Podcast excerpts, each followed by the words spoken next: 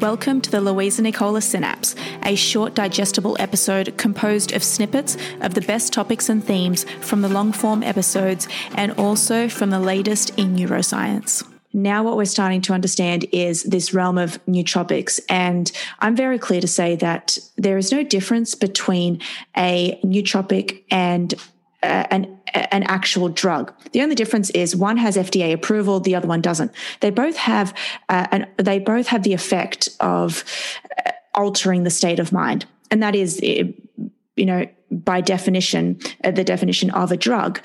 So something that I'm really interested in is putting out education about nootropics. And I think they've got this label right now that, you just take one and you can become magically smarter, or you take one and you just have this intense focus.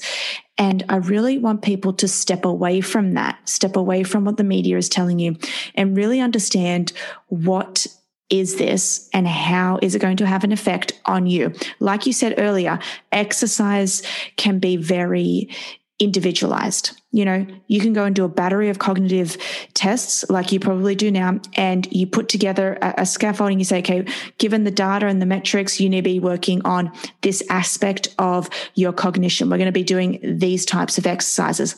It is the exact same for somebody who wants to take a nootropic, for example. I always ask people, say, should I be taking this nootropic? And I ask, why? Have you had lab work done? Oh, no. Have you had any type of blood test to reveal this? No. Do you feel like you're lacking a sense of focus or attention? Oh, no. But some days when I don't sleep, it's like, well, sleep more then. Don't just take a pill. Don't just go and pop a pill that you don't know anything about just to gain a shortcut to having greater focus and greater attention. If you enjoyed this and want to learn more on a continual basis for a very short amount of time, then click subscribe.